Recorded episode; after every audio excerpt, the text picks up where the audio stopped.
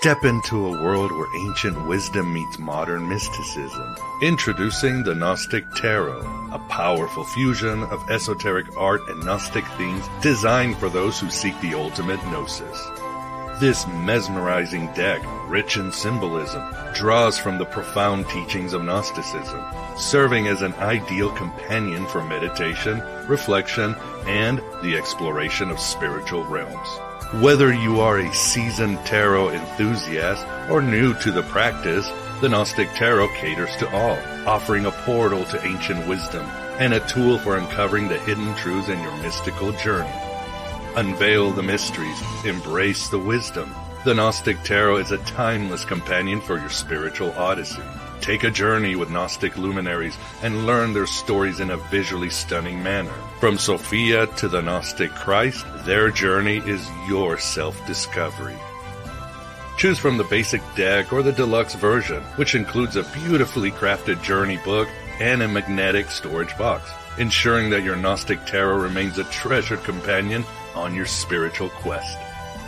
The Gnostic Tarot is an original and collaborative effort between Miguel Conner of Byte Gnostic Radio and Matthew Schmitz of Altrusian Grace Media. Visit our website to embark on your journey today. Synkrasis Publishing, where ancient wisdom and modern mysticism converge.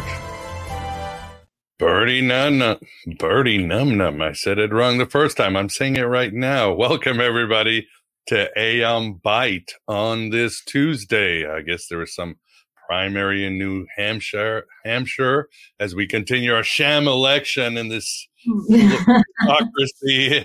and I'm so happy I'm no longer involved in these things and I can do better things. So, welcome everybody, regardless of where you are in your life, your existence, your madness. My name is Miguel Conner, and I am your Pompatus of Gnosis.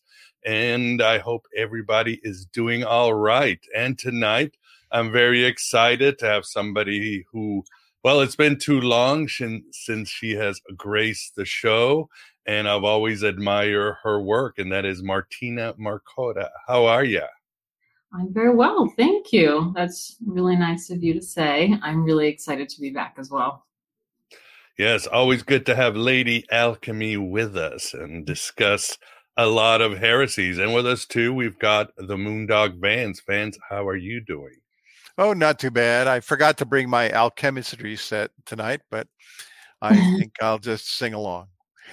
you, you know, your background was my, I think, like my banner, like over ten years ago on. Oh, Facebook. Oh yeah. Just like was looking at, it, I'm like, oh yeah, I remember having that. Cool. Keep, yeah, keep re- gravitating to this one for some reason. It's yeah. a good background. Thanks. Cool. Well, everybody, uh, good to see everybody already in the chat. I see Dominique Valet, Elliot James, and uh, the other usual heretics. As always, uh, if you have questions, please super chat them so we can separate them. Any questions to Martina about alchemy, occult art, or even regular traditional art? I miss her art mm-hmm. presentations on YouTube because they were always very educational and you learn so much about the yeah. rich art of medieval times and Renaissance and all that cool yeah, stuff. art history is really fascinating, actually. Yeah. Far For sure. More, it, it has far more like history to it than like people realize.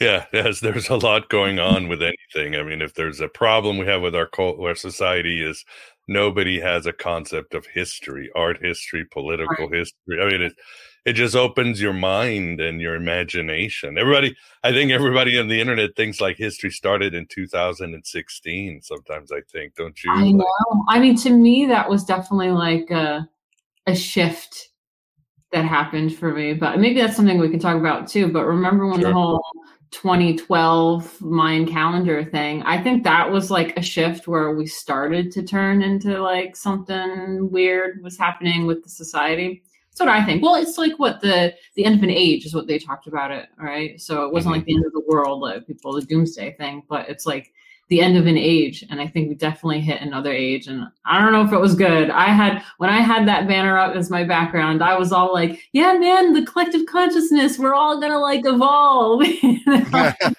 and, uh, and I'm just like, shit, I don't think it was for good. no, no, it's almost like uh, most will devolve. Yeah, the changing of an era, as some have said, 2012, we think, oh, it just happens and the next day everything's fine. These things take time and the shift and the tension. I think a lot more souls are destroyed and minds melted than actually the good thing that we think will happen. So it's it's an age of tension for sure. Mm. Sometimes I think it's because it's an age of revealing or revelation that we're seeing the dark underbelly that's been there all along, but we couldn't see before. Mm. The shadow side. Lots of shadows. But anyway, yes, please super chat if you have any questions, and Vance will make sure that there is no Wetiko in the chat to turn it into the Chetiko. Uh, other than that, not much that I can think of for uh, housekeeping. So we'll get into the main event. Well, Martina, how have you been since our last show, or how have you been um, in the um last years, or what revelations do you have for us? Oh, geez. Um, okay, so first of all, I just want to address that I have a young baby uh, under one, and so I have what's called mommy brain, and I'm just such a space cadet. I'm really having a hard time thinking. I'm probably going to be thinking, geez, I hope my husband's all right with the baby over there. And he's not freaking out because he's teething and it's like become, he's unbearable. And I'm, I didn't get any sleep last night. He woke up in the oh, middle no.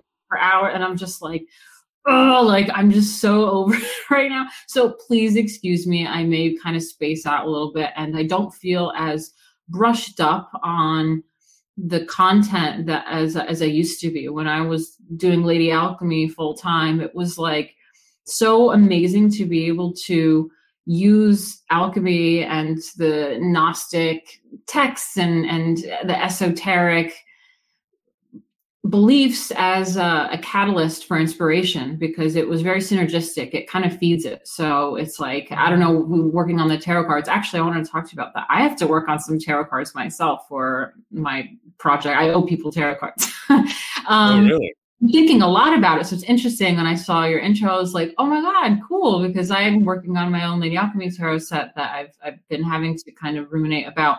But like I said, I'm sure that you can understand when you kind of have to do this creative work, then you kind of dig deeper into your studies. And then you dig deeper into your studies, kind of fulfills you spiritually and you learn a little more and then it creates more inspiration for your creative work. It, it, just it's so cyclical and it's really exciting and i feel like i've been out of that a bit so i wish that i was more prepared um, but the whole baby brain thing but that's why it's exciting to talk to um, i think last time we spoke was 2020 uh, i think yeah before was it before things started to get weird? It was around. No, it was during. It was that was summer of weirdness. I think. So, yeah, yeah, yeah. Yeah. Was, uh, yeah. yeah. So I can't believe that was like four years ago. It feels like yesterday to me. Yeah. Um, yeah. yeah. So I guess a lot's been happening. Had a baby and all that. So that's exciting. I'm back in New York City, which is exciting, and I'm slowly trying to figure out how to like get back into the work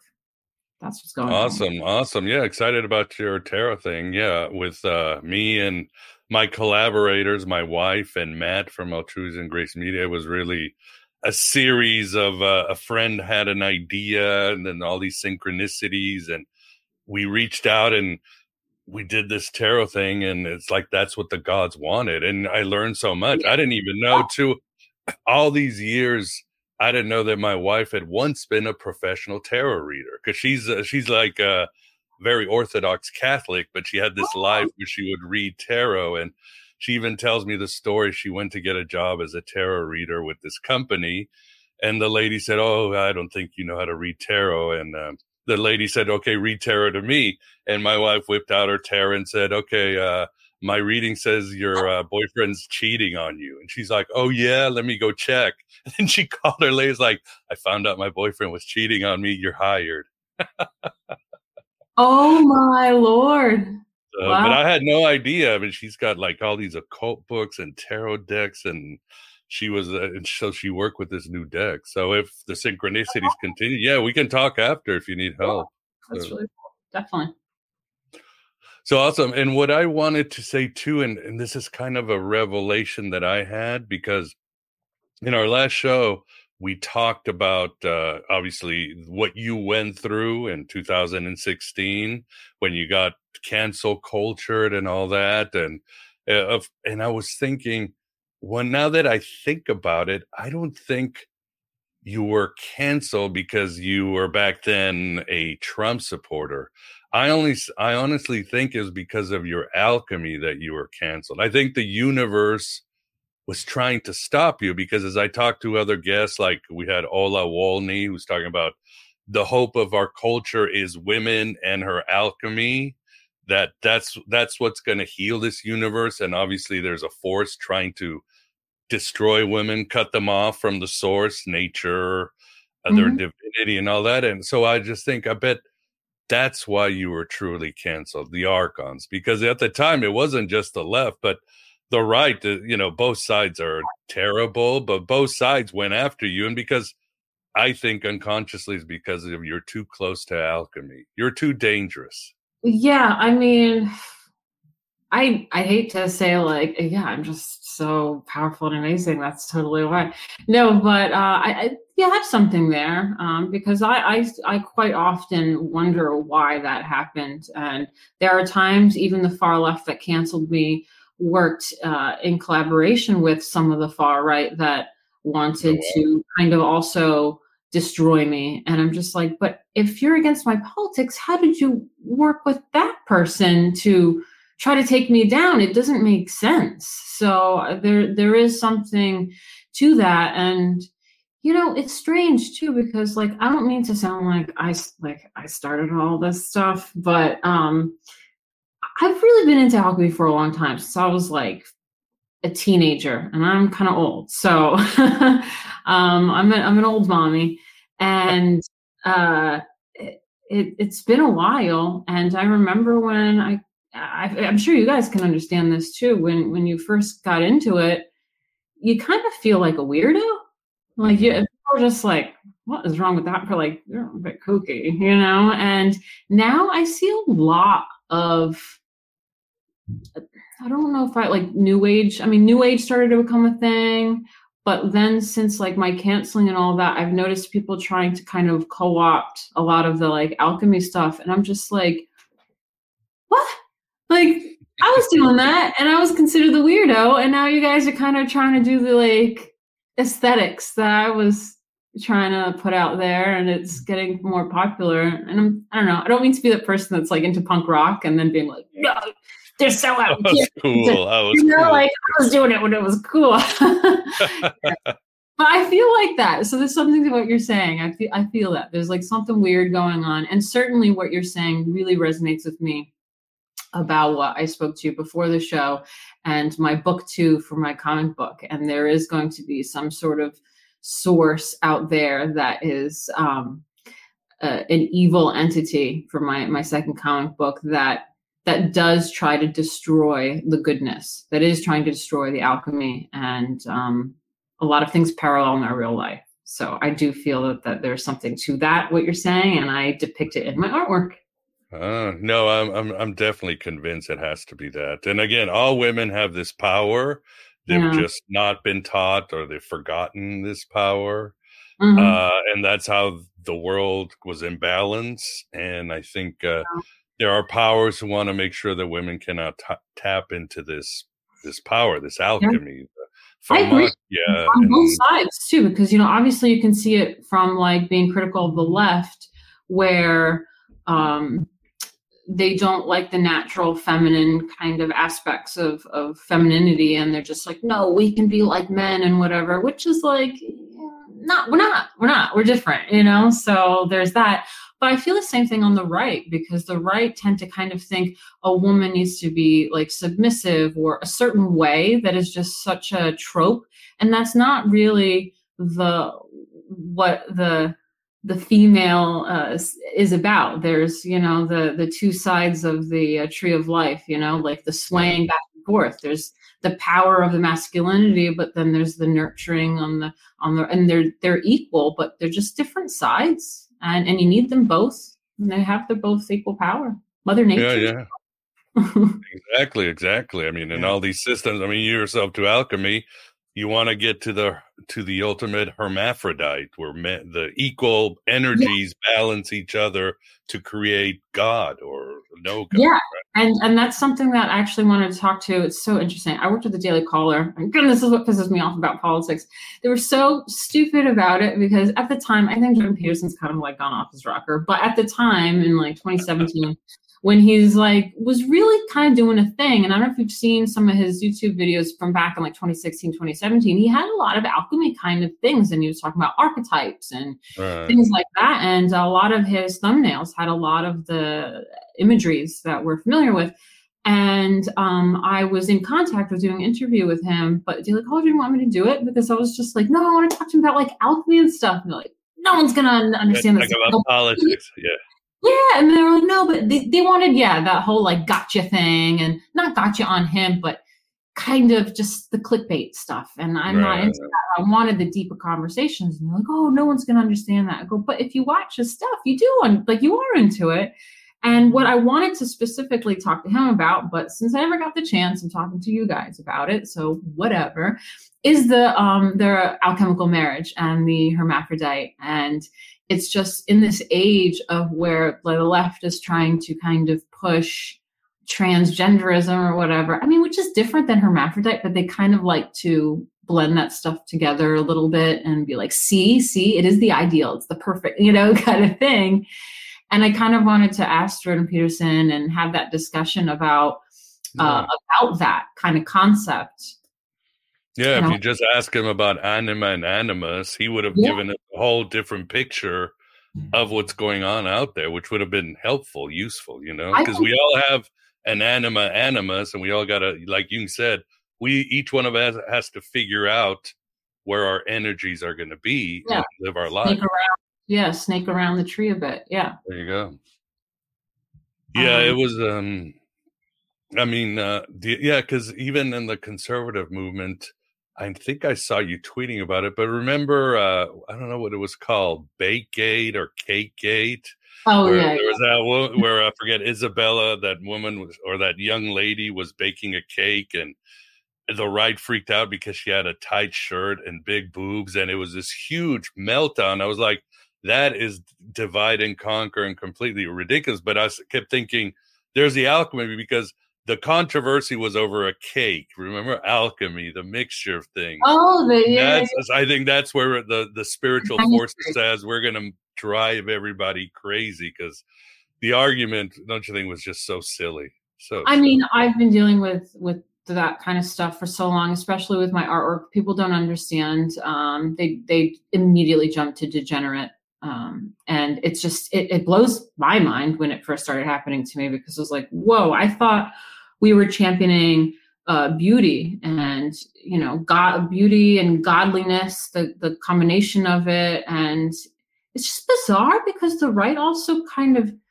they fetishize like old artwork and sculptures and and and things like that and cathedrals and and oh look at this bernini i've seen a million times posted that you know what i mean?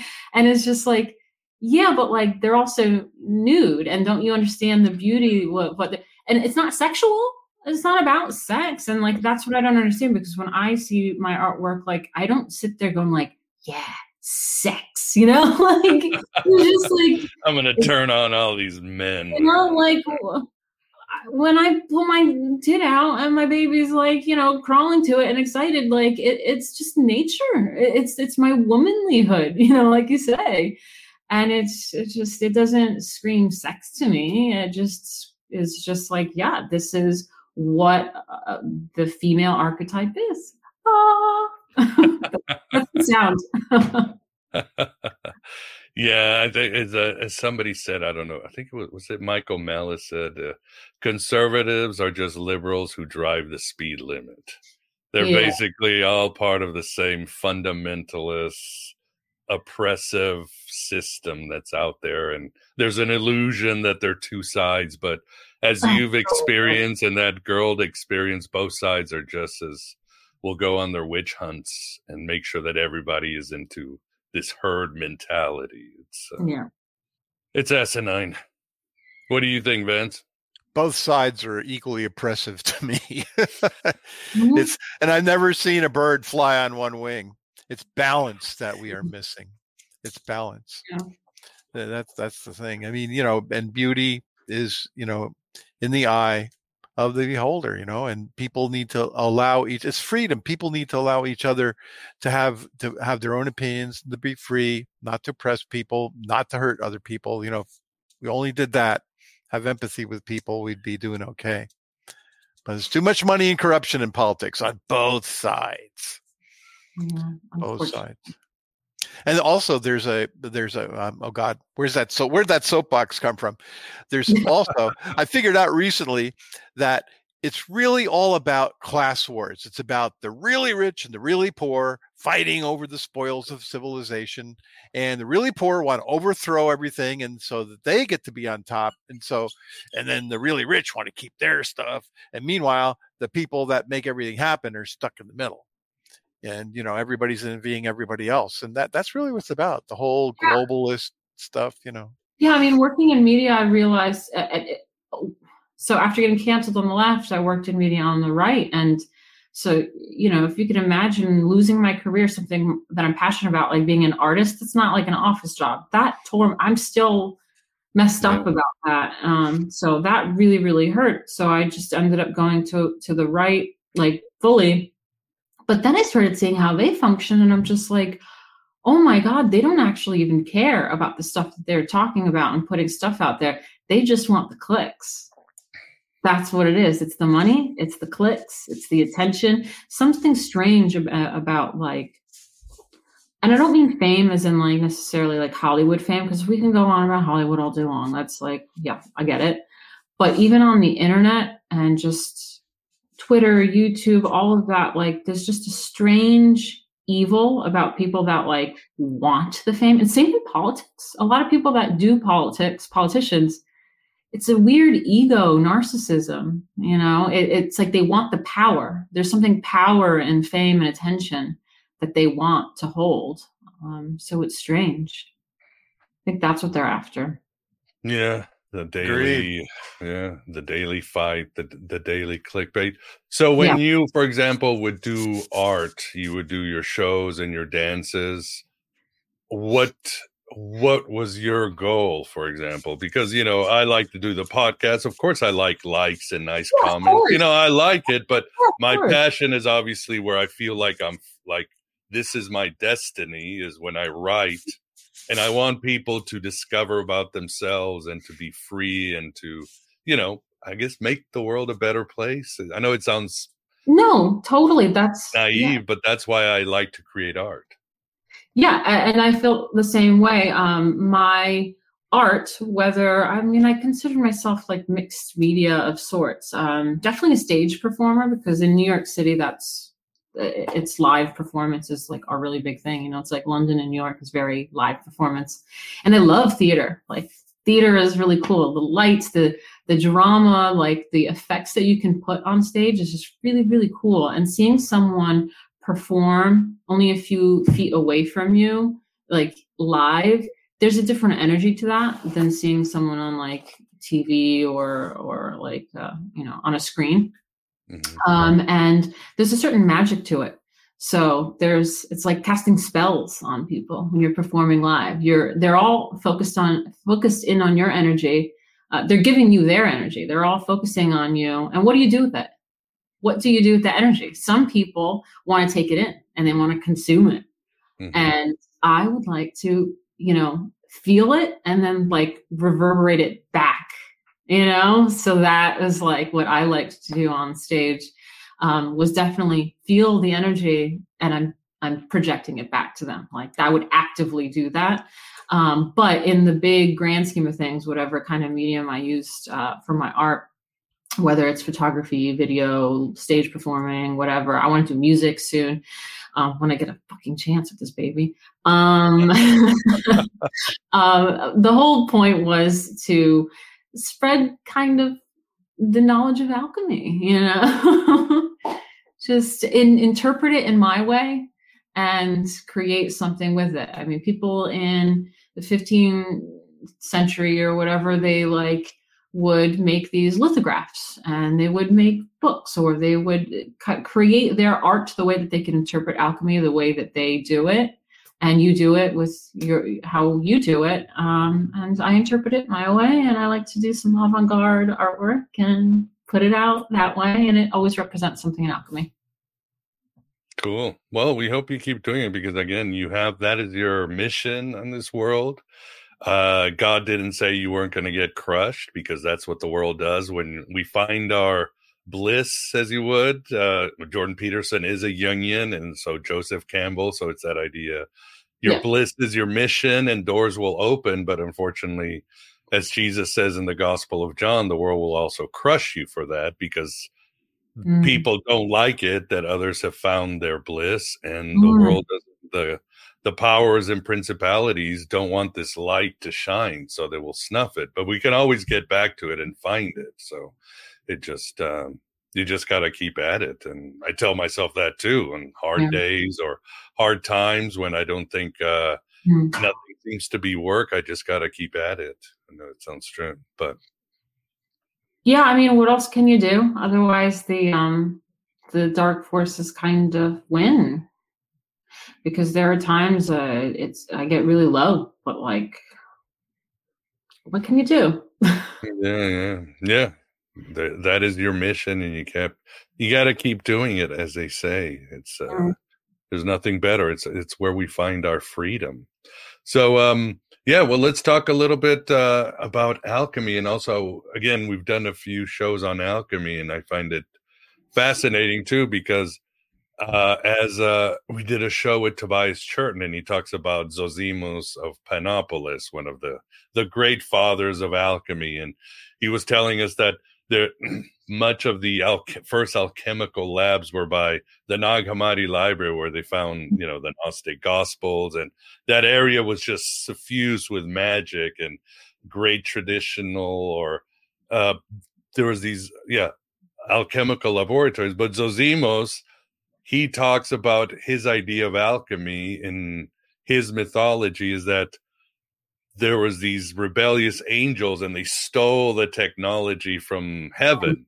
Again, we're getting into Watcher Nephilim stuff. And they came and they gave it to humanity with bad intentions or trickster mm. intent. It was gonna it was gonna do some bad. And Zosimus always said, No, this alchemy, maybe the angels stole it, these fallen angels, these archons, but it is from heaven and if we use this alchemy right we can become divine ourselves so yeah there's so much to that um yes as far as the nephilim go that is kind of how i got into the concept of the nephilim and okay so my whole take on the nephilim thing and the rh negative blood type is not unique. I'm sure you've heard this theory, you know. and oh, yeah. um, I just found it really interesting to use that kind of concept. Like I said, I always take real life and alchemy concepts and and that's how I get inspiration for my my artwork. And I had um I was inspired finding out like my blood type, and I'm just like, but wait, what is going on with it? and then you find out that they don't really understand why we have these like missing protein and like uh, the other animals in nature when they crossbreed they have the same kind of hmm. issues with pregnancy and and all that stuff so i was like this is weird and i was young and so i was looking into it of course through the alchemy side and the biblical side and and the um, old texts where they talk about the Nephilim and the angels procreating with the human race. And I'm just like, aha, that's where it is. And they brought, like you said, knowledge of alchemy, metallurgy, makeup, warfare, things like that. And I was just like, oh my God, so cool. This is so Lady Alchemy. like, here's her backstory there it is, you know. And uh, I just ever since then, I've been using angel kind of symbolisms and things like that. It just it, it just things started to like make sense. And um, so yeah, I I do agree with the bringing knowledge of alchemy in or whatever. Now this is why I also had like an angel and demon kind of I know that they're different things. It's uh, or like like fallen angel kind of aspect, maybe not demon. Um, but I would call it angels and demons, uh, the duality, because it's like, but wait, are they good or are they bad? You know, and it was something that I've had kind of had to learn myself was that you you choose to be like the good angel or bad angel. Like there's no predestined like oh well this is where i come from so i have to be bad you know kind of thing. And um, that's kind of the amazing thing about free will is that we get to choose our path of like am i going to be a good angel or bad angel? Like it, it's the archetype you know and they have the whole good angel bad angel on your shoulder it, it's Yeah. reoccurring in in these archetypes but it was just an interesting way. And it was kind of also how alchemy taught me an interesting sideways way of my own christianity because i was raised roman catholic and you know as a millennial american you're just kind of like whatever like church is boring kind of thing and like whatever but then you learn the alchemy stuff and you kind of sideways get back to it and you're like huh I kind of get it now from a different perspective. Cool. Like it makes sense. Um, so yeah, I don't know if it's necessarily bad. And then I did a lot of ref- uh, research for my comic book too, because there was like a serpent character that my writer wrote in there. That was the main bad character. And I'm just like, yeah, but I was trying to make it make sense because I had to go in and rework all the alchemy stuff. hmm I was like, well, how does that make sense? Because the serpent isn't actually bad in alchemy. it represents knowledge, and you know that Not was to the, the Gnostics. He was the good Yeah. guy. yeah.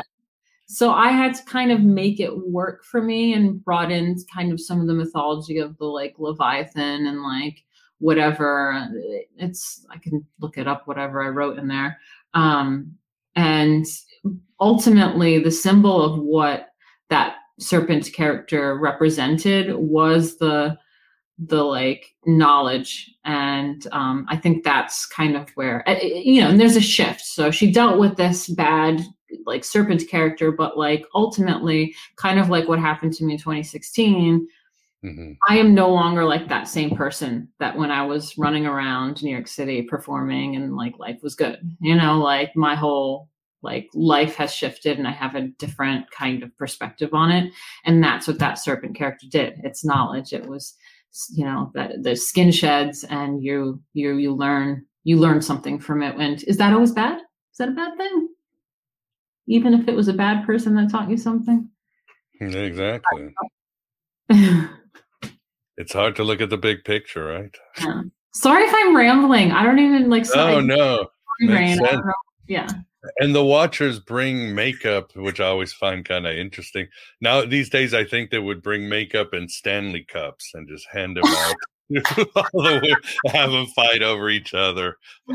Oh, that's so funny. Oh my lord. It's funny how you like interject some of the like youthful things going on in the world. Like you get it, you know what's going on. Like I had to just tell my ask my little sister who's like 12 years younger than me. I was like, "So uh is this a thing young people are doing? exactly. What's the deal with these cups?" Yeah, I know. I know. I, I've got to do some research. Yeah, I have one of my daughters. I have a 25 year old daughter and a 12 year old daughter. So I get the millennial and the uh, what's the zoomer? Are they zoomers No, or well, younger than what's Alpha. the next? alpha? Yeah, she's alpha. Yeah, the very different view on life and how they consume content and everything else. yeah. They call the my yeah my younger children call each other bro and they call me bro. They call their mother bro. They're very they love that term bro a lot. I realize so, I realized.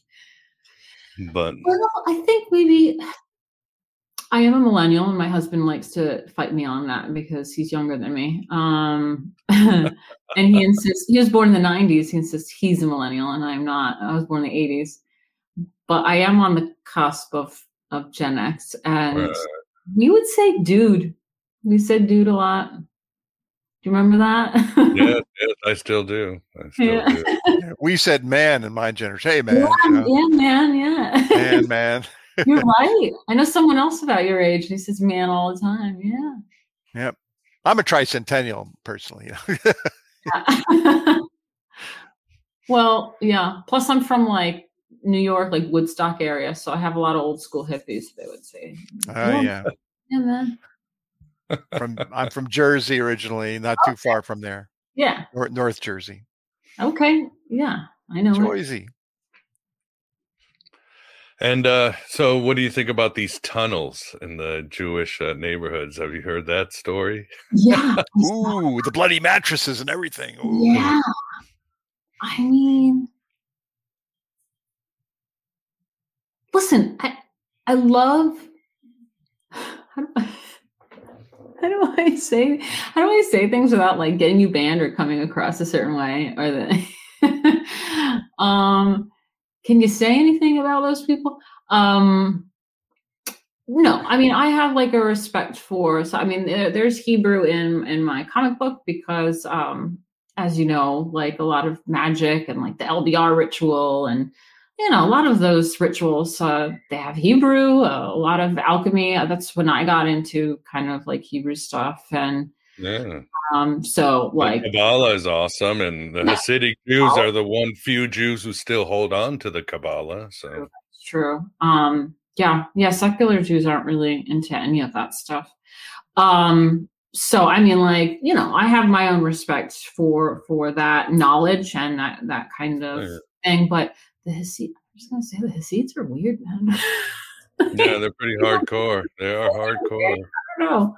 They're like their You own have those in every religion. Every religion has their fundamentalists, uh, messianic, apocalyptical, you know, Yeah. side to it. It's just it's it's human religion. What are you gonna yeah. do? And and they just they don't like outsiders. They kind of because I remember when I was really again I was really young and I used to take the train up and down from New York City to upstate the Hudson Valley, and uh, I remember there was some Hasid guys on there and and I tried talking to them because I was like, "Can you tell me about the Kabbalah?" Like, you know, I was like, I Yeah, was like, a woman talking to them. they, he did not make eye contact. He looked to the No. side and he was just like, uh, basically, like, I'm not there yet in my studies. I mean, it's not what he said in those words, but it was just, he didn't really have much to say. But I'm like, no, no, no, tell me something about Kabbalah. I was really eager. Um, and I was like, that was a weird interaction. And then I found out that they, I'm not supposed to interact with them. And I'm like, oops, my No, no, no. They won't. Orthodox Jews, Hasidic Jews, yeah, they will not talk to a single woman or a woman alone.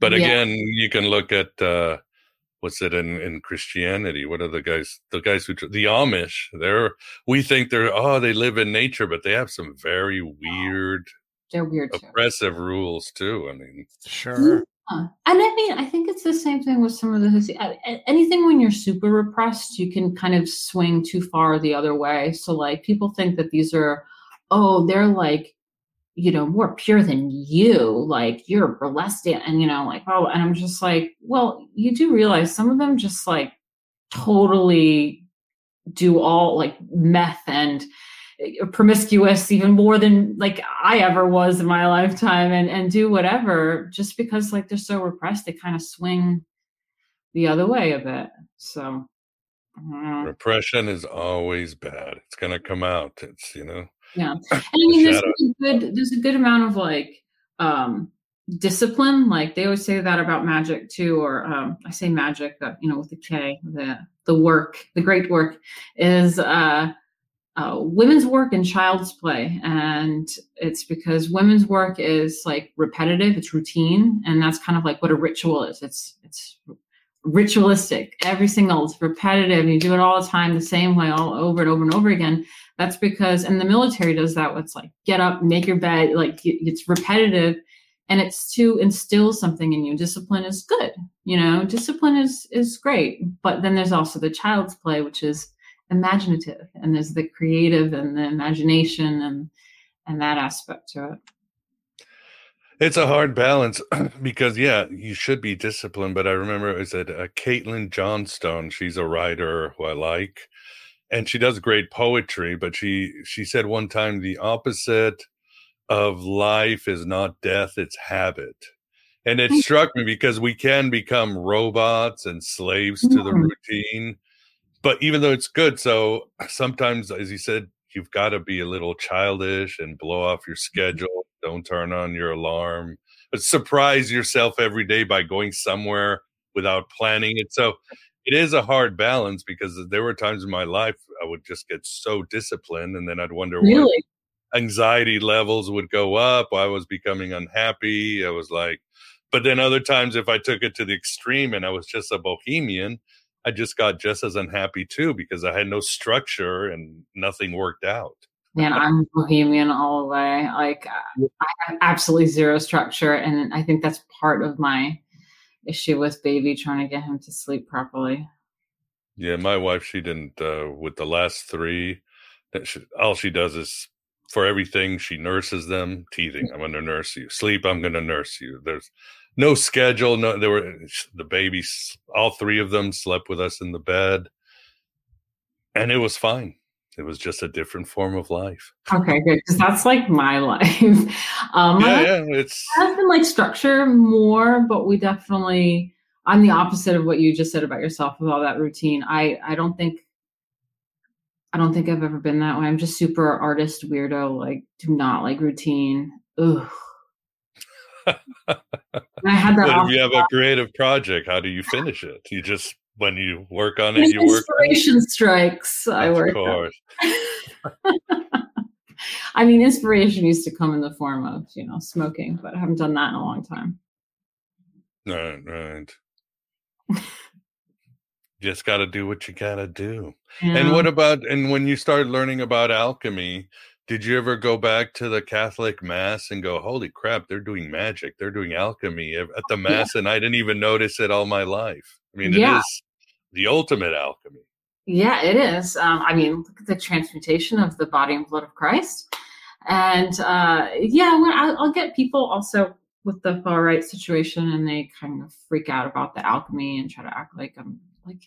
I've never seen in any of my studies anything about anything bad. It's always been the light, um, God, Jesus, you know it's always the light the light the light. Uh, i've never seen anything kind of going down a dark path from my studies. So i don't know what they're on about when they do that. And uh, i don't know if you've seen it my picture that i did a self-portrait with the, the hand of the philosophers where i have my hand up and i'll Yeah, send it to yeah, no, so it's you know the hand of the philosophers where it's like the hand and then there's like yeah. things on it and i did that and people are like the fish on the hand? What is that some sort of uh podesta thing? And and oh this is demonic this is evil. I go how is it evil? There's literally angels behind me and the sun and it's like oh and i'm like there's nothing demonic about this. A lantern on my hand? That means like the light the lantern is the you know like Yeah. Pizza. Gate Martina, I see. like, I don't know what you're on about. How does anything in here is like resonate as demonic to you, like at all? There's literally cherubs above my head. Don't know what you're on about. So I get um, that kind of thing with it, uh, and I have to kind of explain, like, hello, mass is like the three magi's going to Jesus's birth. The three magi's, magi's, they're they were Zoroastrian priests. They Very were much. Gnostic priests, um, and they were bringing these kind of uh, ritualistic things to, to them, the frankincense and myrrh and all that. And uh, mass itself is a ritual. Like, hello, ritual mass. I mean, am I the only one that's heard ritual mass? Like, that's that's what we called it. Like, Yeah. a ritual. They've got incense and robes and the drama and Sure, they don't call it that, but sure, it's a ritual. You bet, Yeah. very ritual, and all the different colors for the seasons. I always thought, that was you know fascinating. yeah yeah so yeah definitely i look at my my religion the way i was raised um from a different lens but i think it's really cool i like it Plus, alchemy was never seen as like satanic. Uh, uh, Thomas Aquinas practiced alchemy. His master or his teacher, Albertus Magnus, Mhm. practiced alchemy and astrology and magic. I mean, it was fine for the church. I mean, uh, Isaac Newton was a big alchemist, and the Church of England wasn't trying to burn. Queen Elizabeth practiced a little alchemy with John Dee because it was again, it was an honorable science and pursuit back in the day. well i had a friend that said unless you stop the alchemy stuff nonsense um, i can't be friends with you and she said uh, there was like some papal ban on alchemy back in like God knows when, like his 1800s. I don't know. Some of mm, before that, I don't know, 1600s, something crazy. And I was like, um, that's really like outdated. First of all, second of all, um, I don't really give a shit about the Pope. I'm Catholic. Oh, don't care. Don't care what the popes have to say. Yeah, I never knew about it, but yeah, I don't think Francis is like like in his bed, like, oh, Martina's doing alchemy. How can I? I gotta stop. I'm gonna send the card. yeah, I'm gonna send the Cardinals to stop her. Oh my God, her soul. But uh, mm. Well, it's not against anybody, right? People don't think, oh, I'm gonna do an alchemical thing and I'll get that guy. Nobody's doing that, right? I mean, yeah. you know, you can make an argument for dark witchcraft or something, you know, putting curses on people. But since when did alchemists ever hurt anybody? Yeah, I don't know. And that's the thing. Oh, okay. So this was, this was something she said. It was um that we are not meant to know the mysteries of the universe. That what? we need to have blind faith.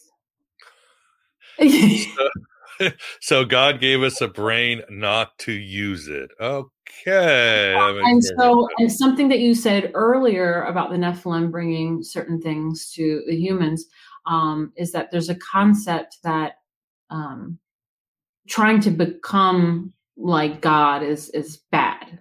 No. I think we all have the the divine spark, you know, within us, and it is part of alchemy to kind of nourish that and let yeah. that kind of flame show because people kind of put that flame out, and I think that's what what's bad. Yeah, God, it doesn't make any sense. Even like you look at one of the first popes, Pope Anastasius, Anastasius, who hated the Gnostics with a passion, and he was a big really? book banner. He himself said Jesus became man so that man could become God. He, he just he simplified the whole Catholic theology in that simple thing. So that's why we eat his drink his blood and his flesh, right, Martina? So we can become like him. Right, right. Yeah. Well, yeah, it's weird. I don't know. People have their interpretations, and um, that was kind of what I was faced with with a friend, unfortunately. Oh, terrible, terrible. Mm-hmm. I've never had anybody give me that ultimatum. You, Vance? Um, oh, I'm sorry. What's that? Which ultimatum? a friend that might have said, I, I don't like your theology, either change or we're no longer friends or family or no, I, like I stayed away from people that would say things uh, like that to me. She was a devout Catholic, nice girl, miss her. You know, she's friends, but she was just like, no more alchemy. I was like, you met me as Lady Alchemy. Like, you can't. yeah, you're not closed about what you do and what you believe in you know, one of the biggest problems is that these people think they know what quote unquote God is. They really do. And I, uh, I claim that the majority of them are still looking at that big old man on the throne, the beard and all that, or, you know, Saturn in Greek mythology or Zeus, or they personify and therefore concentrate the idea of God into a person like mm-hmm. a person knows everything it can do everything i mean that that's it, it's and if you think about that hard enough it goes away and you start you know getting closer to the real truth but and people are afraid that you'll be more powerful than they are you know if you do something and it's it even starts it like in school the kids that study harder are ridiculed by the kids that don't because they're afraid that these kids will be more powerful and get more things than them. It's, it's like I said before, it's the, the have nots, you know, wanting to get the stuff that people have and they don't want people to have things that they don't have. Yeah, I agree. It's like that. What do they say of, about God? The um, Carl Sagan had a really good interpretation of, of something like that, where it was, uh, you know, like the flatlands or something. Uh, yeah, the two flatland. Yeah, yeah, and um, it's just we're not really able to comprehend. Oh, well, he was talking about different dimensions, but to me, that was an explanation of God. I think God is like a different dimension that we just cannot like we cannot comprehend it it's just it's incomprehensible and that is actually in the hebrew kind of perspective also the movie pi you know the movie pi they talk about it the 26 digit um oh we puts a drill in his head yeah, yeah, that ah. one There's like some magical 26 digit, and it's the same thing in like the Hebrew thing, and they have the name of God in different ways. And the 26 digit one was like the unsayable, unknowable. Like you, it, it's just you can't say it, you don't can't comprehend it. It's it's just like the magical one. Yeah, Yeah. he runs into some Kabbalists too who want his stuff. Yeah. but they have tunnels. Yeah. well, I think that's a funny thing. All religions have tunnels. The Vatican, I'm Uh-huh. sure a lot of mosques. And I'm sorry, but if I if I once I own a house, if I'm somewhere, I'm building tunnels. Totally digging tunnels. Totally Yeah, yeah. I want a safety. I want escape. I want. Right. somewhere to hide my stuff. I'm digging tunnels. I'm just shocked in New York City that that's even possible because to me, I'm like it just everything seems so hollow. There's so many layers underneath the ground in New York. It's like how, how did Yeah. you? Why does it just collapse into a big sinkhole, right? Crazy. Like the They're there though.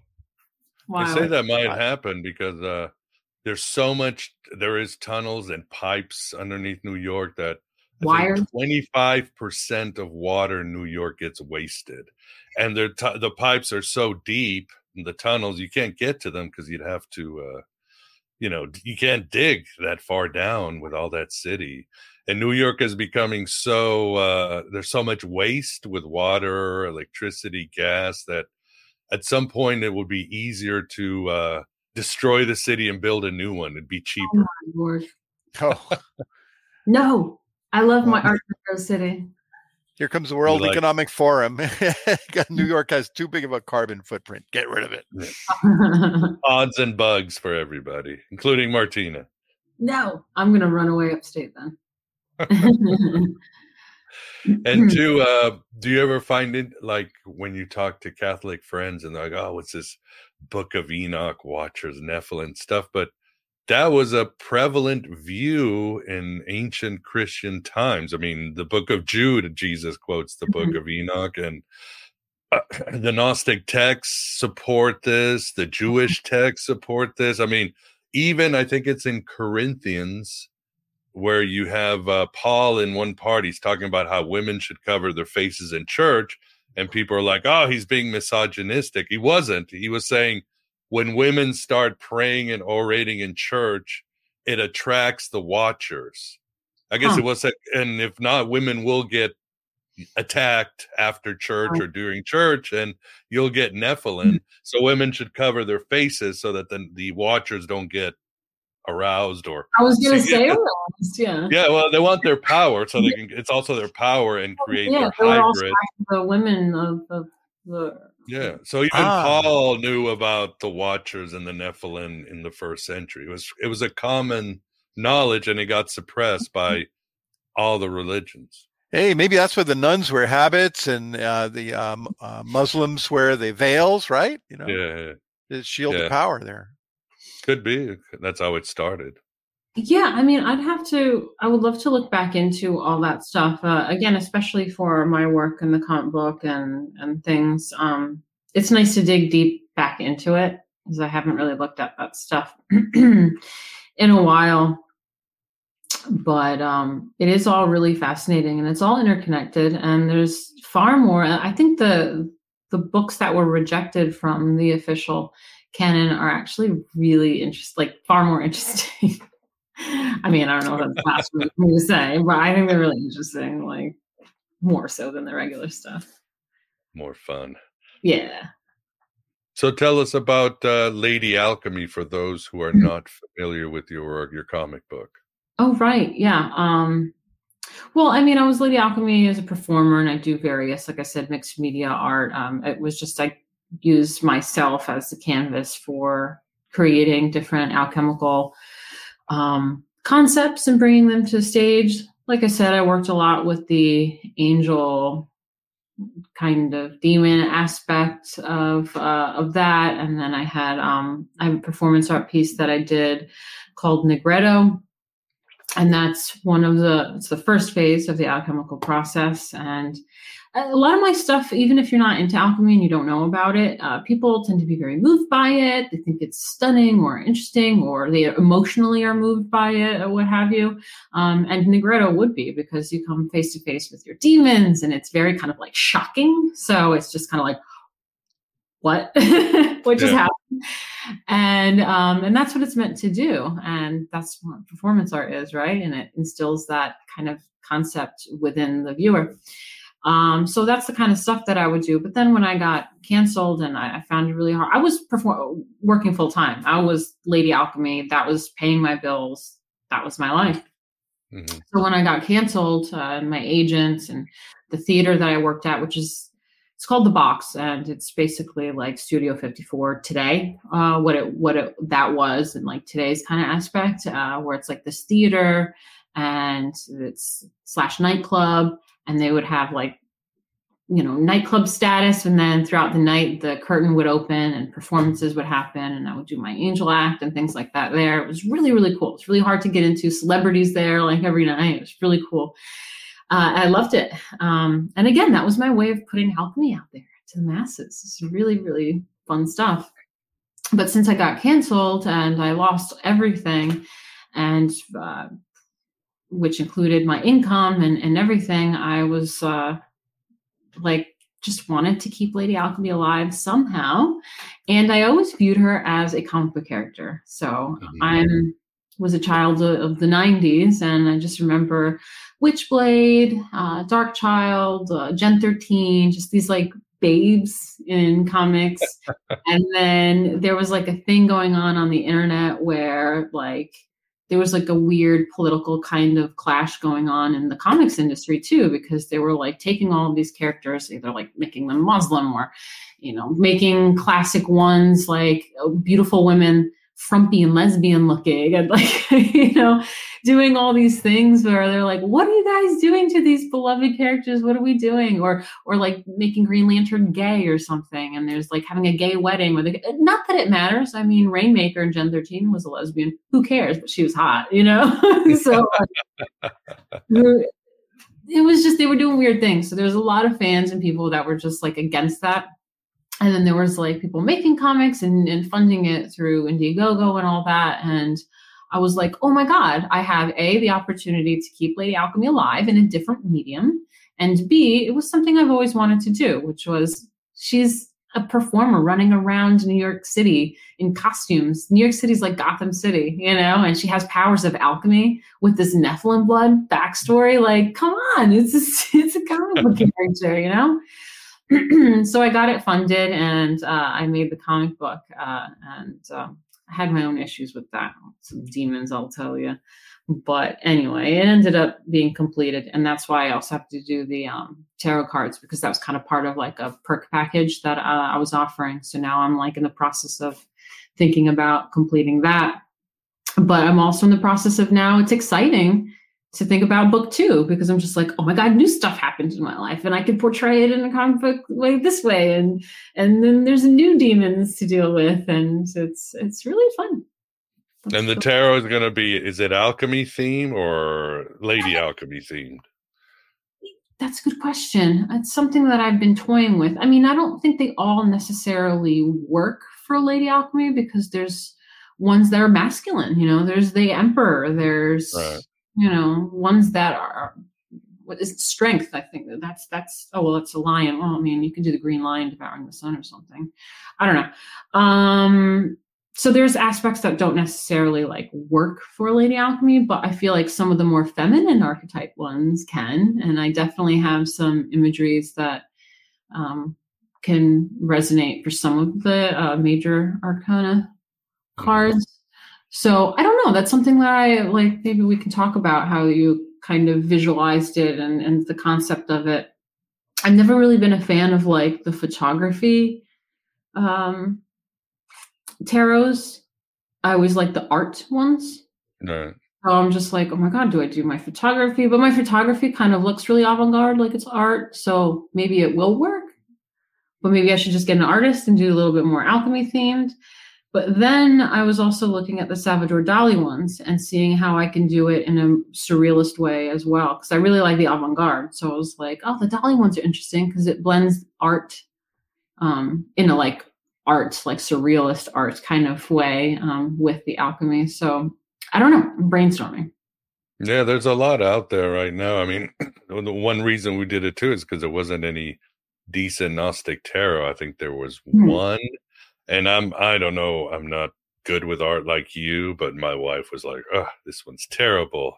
And mm-hmm. she was like, "We'll do a Gnostic, we'll do a Gnostic one," and also too, uh, uh, again, the friend who had an idea, he's like, "Oh yeah, the tarot business is booming because." What? it's yeah and i think in a few years it's going to go up to i think it's 1 billion worldwide it's going to go to 4 billion what? and a lot of it yes and a lot of it is as we've talked is that women are tired of the old kind of linear world that we live in and how the you know the world has let them down so women are really going into astrology mm. tarot i mean they're going into these ancient traditions these mm-hmm. image magic based divinatory traditions and they're really embracing it and I, mm-hmm. I, think it's a positive thing because that's where again a woman's alchemical power will come it's like you know it's that's how mm-hmm. women can change reality bend reality so they don't have to compete in the linear solar world of the men.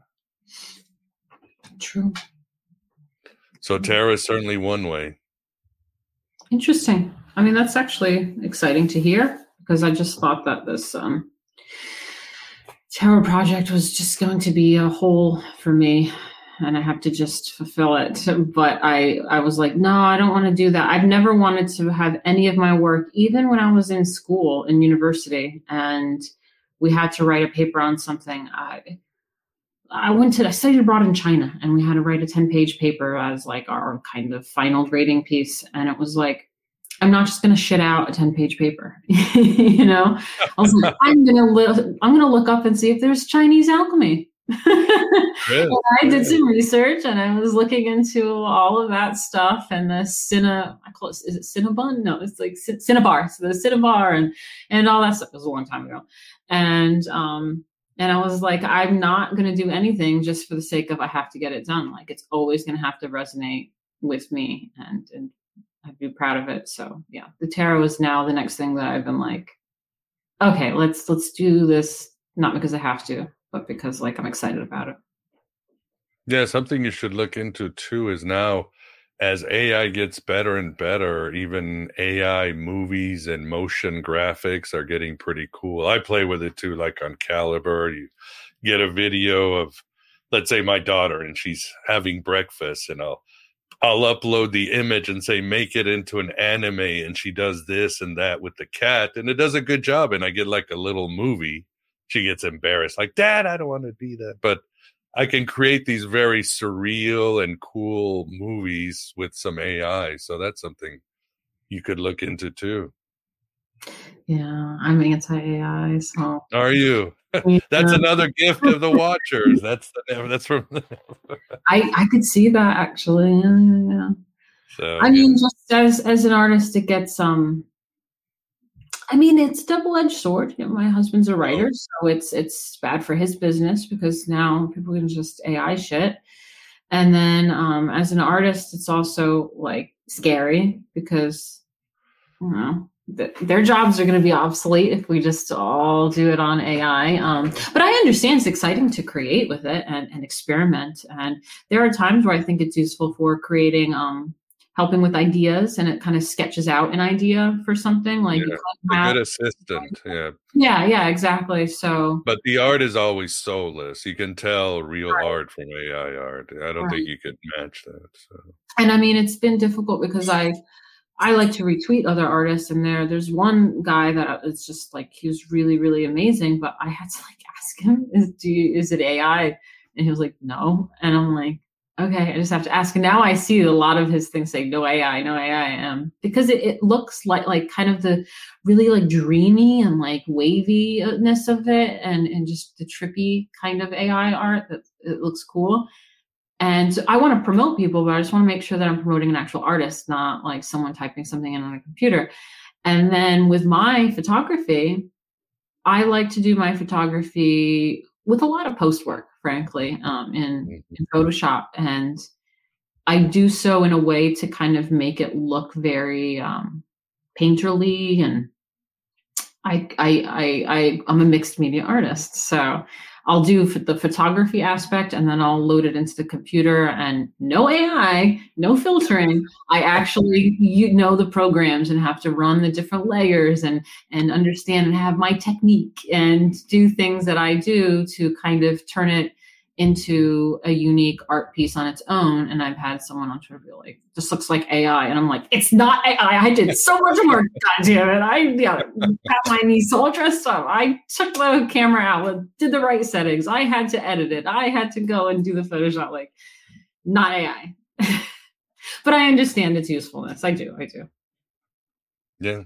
Well, like you said, it's fire from the gods, a double edged sword. It can burn you and it can help you. And it's going to be the age old question when you bring in new technology. As I telling people, I'm sure there was a time when there was an oral tradition and some guy came, hey, we can write our stuff down on the wall or we can use this, this uh, scroll papyrus. And, yeah. And people are like, oh, no, we'll lose our power if our oral technology is what uh, what keeps us alive and maybe they were right but i'm glad stuff got put on paper Yeah, just like I i'm glad the stuff on hard drives you know? Yeah, I mean, I think there can be usefulness to it. For example, um, taking images and video in particular, which is difficult to do, and um, upscaling the resolution and making it actually a clearer picture, making it a better uh, picture. Uh, there was, I think, the technology used for the latest Beatles track uh, because there was an old John Lennon song that he kind of dabbled around with the piano, but they could never separate the piano um, from Right. his voice, and they just recently were able to do. So yeah, like there there's some awesome stuff we can do with technology for sure. I wonder if there'll ever be high AI. You know, so you take an AI and you feed it the equivalent of uh, you know hallucinogens, and it goes starts tripping. and then it creates the art. You know, it creates a weird Salvador Dali like art or something. That's the That'd kind of AI art I do like is when it looks really trippy. I'll tell you what, it already hallucinates. You know, Mm. you know i had a problem with excel today that i asked one of the ais that i use about and it completely made up this function yes all you have to do is do this function and it was like just it made it up out Mhm. of what sounded reasonable you know but it was totally false and so yeah. i tried it and i said this isn't working and it kept on i said nope i tried it and i, I said oh, i'm sorry you know i'm fallible and i'm it always does that developing yeah. really? See, I've never played around with it, but my husband says the same thing about the writing. Like it, it can do a good job for the most part, but there are times where you see things in it, you're like, mm, that didn't make sense. That was weirdly worded, or like you, you well similar to people right people like go off the rails sometimes it just they everything goes off the rails if it, you know if it does this Mm. goes off the rails the whole world is going off the rails. You're out of order. They're out of order. The ai's out of order. The whole court's out of order. Al pacino. Yeah my terrible job at al pacino. What are you gonna do? So awesome. Any questions from the audience? Uh i think i saw a couple of super chats. Um we got let's see. Well Gi- the ginger menace wanted to um uh, lay some love on you here. Aw. and so um there she is Oh, that's so sweet. complete with picture thank you the ginger menace thank you and Chester um, has supporting the show as usual. So thank you as always, Chester. He's Yes. always always here to support us. Love it, love it. And I didn't see any questions though. Um, no Mm. no questions.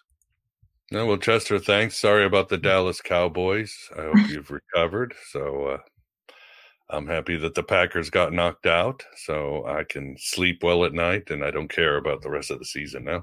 Uh, guilty pleasures here. Well, yeah. Um, anything else you want to share with us, Martina, before we wrap it up?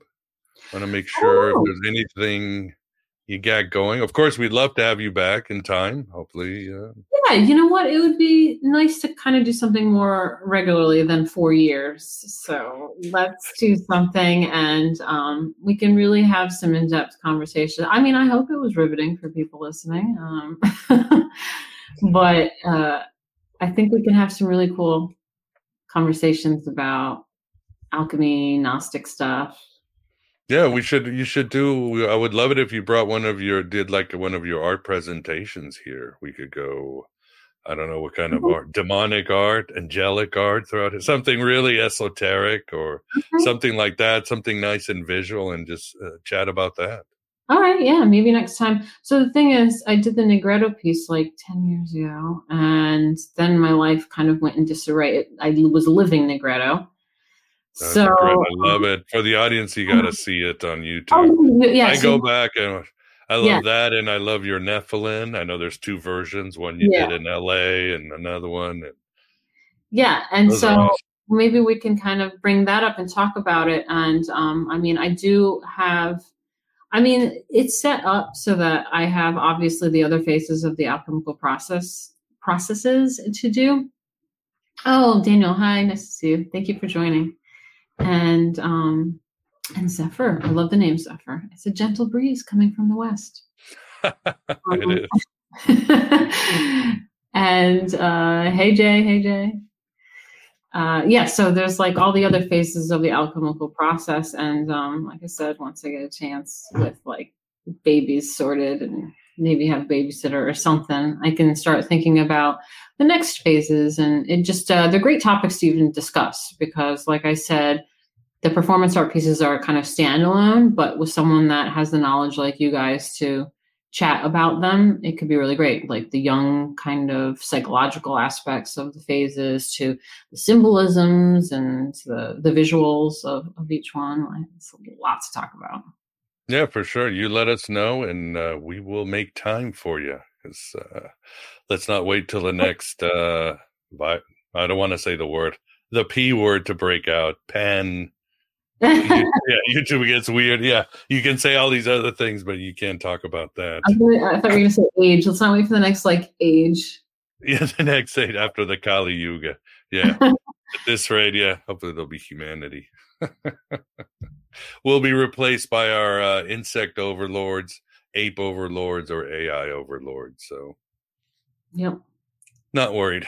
Awesome. Well, for the audience, thank you for your support. Uh, and uh, I saw some good conversations in the chat to Oh, the good. of my Yeah, eye. good group tonight. Good. Yeah, yeah. that. talking. So yeah, always a great group, uh, big turnout, and but we better wrap it up. I've got actually speaking of uh, uh, the life of the family, I have to run to the store before they close because I was informed by my wife that there's Mhm. bags of potatoes that are on sale, and in this Oh. economy, you know, it is. It's like Gotta it's gonna go on sale. I gotta get these.